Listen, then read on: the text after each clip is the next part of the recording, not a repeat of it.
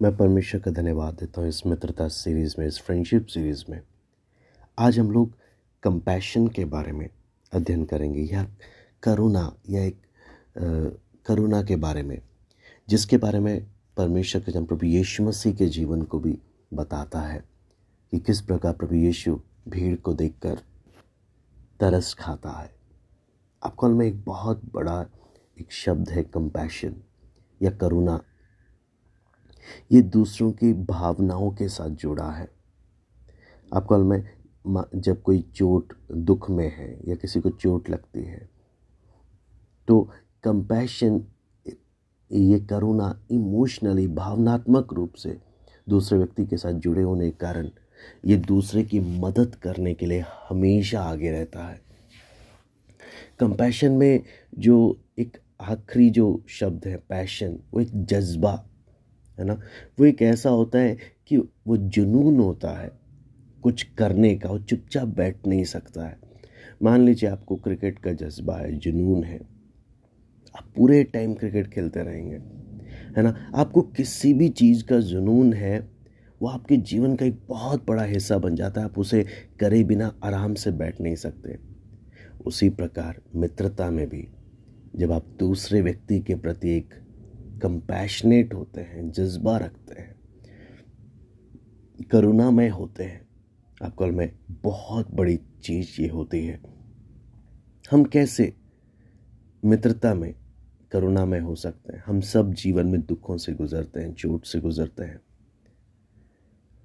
और हम सबके जीवन में ऐसा समय आता है, जो अच्छा नहीं होता है। और उस समय में अच्छी बात होती है जब कोई आपकी समस्या में मदद करता है।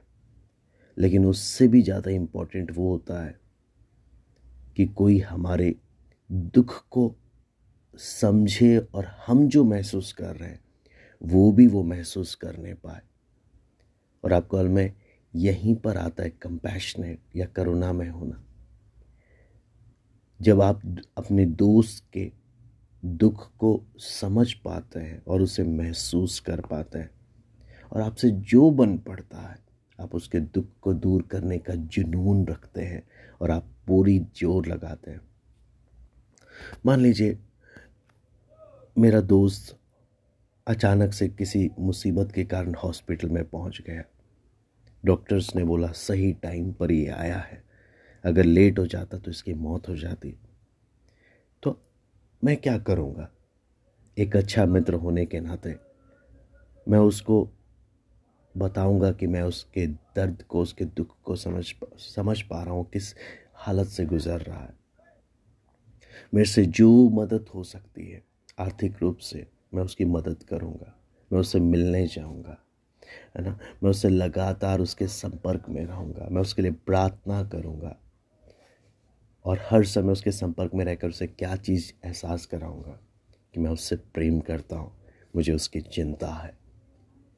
इसको हम बोलते हैं करुणा में जो करुणा करता है, वो सिर्फ़ दूसरे की दुख को समझता ही नहीं, दूसरे के दुख को समझना, उसका भागीदार बनना और जो हो सके उसके दुख को दूर करने के लिए अपना पूरा ज़ोर मारना, इसको हम बोलते करुणा में प्रभु यीशु मसीह का एक स्वभाव था, वो सदैव करुणामय था।